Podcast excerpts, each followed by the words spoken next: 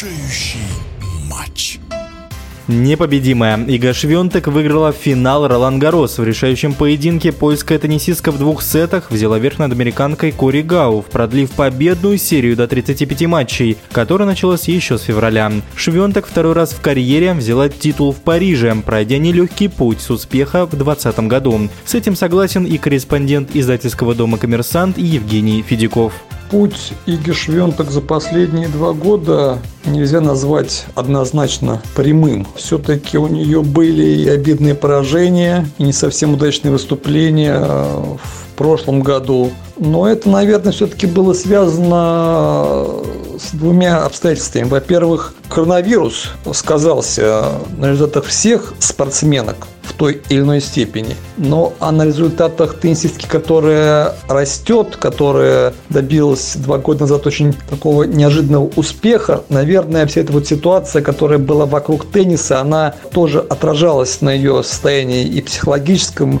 и, в общем-то, где-то по игре, наверное, требовалось еще прибавить. Но то, что вот Швентек делает в последнее время, начиная с э, февраля, шестой титул подряд, говорит о том, что, в общем-то, сейчас она, конечно же, чувствует себя очень уверенно и является абсолютным лидером женского тенниса. Ну, действительно, эта серия уникальна для 21 века. 35 матчей подряд с 2000 года никто не выигрывал. Последний, кому это удавалось, была тогда Винус Уильямс еще. Американка, которая тогда, на самом деле, только вот начинала и подходила к своему пику.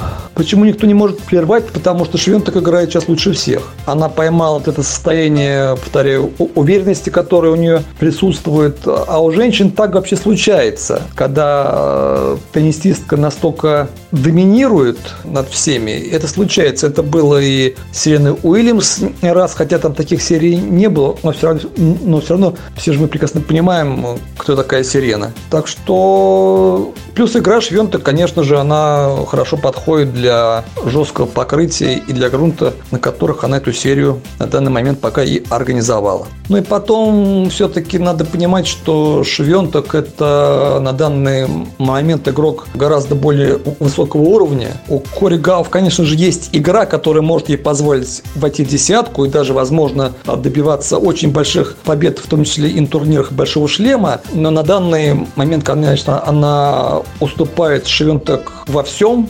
и в целом результат матча закономерен. Ну, Швен так э, особенностей таких вот ярких я бы у нее не назвал. Нет такого, чтобы вот прям у нее было то, чего однозначно не было у других чемпионок э, прошлых лет в той или иной степени. Хотя, конечно же, любая теннисная техника, она уникальна, особенно вот у таких вот игроков ярких и больших. Но у Швенток я бы назвал главными козырями это перемещение по всему корту, очень быстрые ноги и такой очень плотный, крученый удар справа, которым она может сбивать и мячи под самую заднюю линию, и короткие косые такие вот кросс у нее очень эффективные, особенно на грунте. Но вот в этой связи будет очень интересно, как будет Иго сейчас выглядеть на траве, потому что все-таки для травы ее теннис, мне кажется, подходит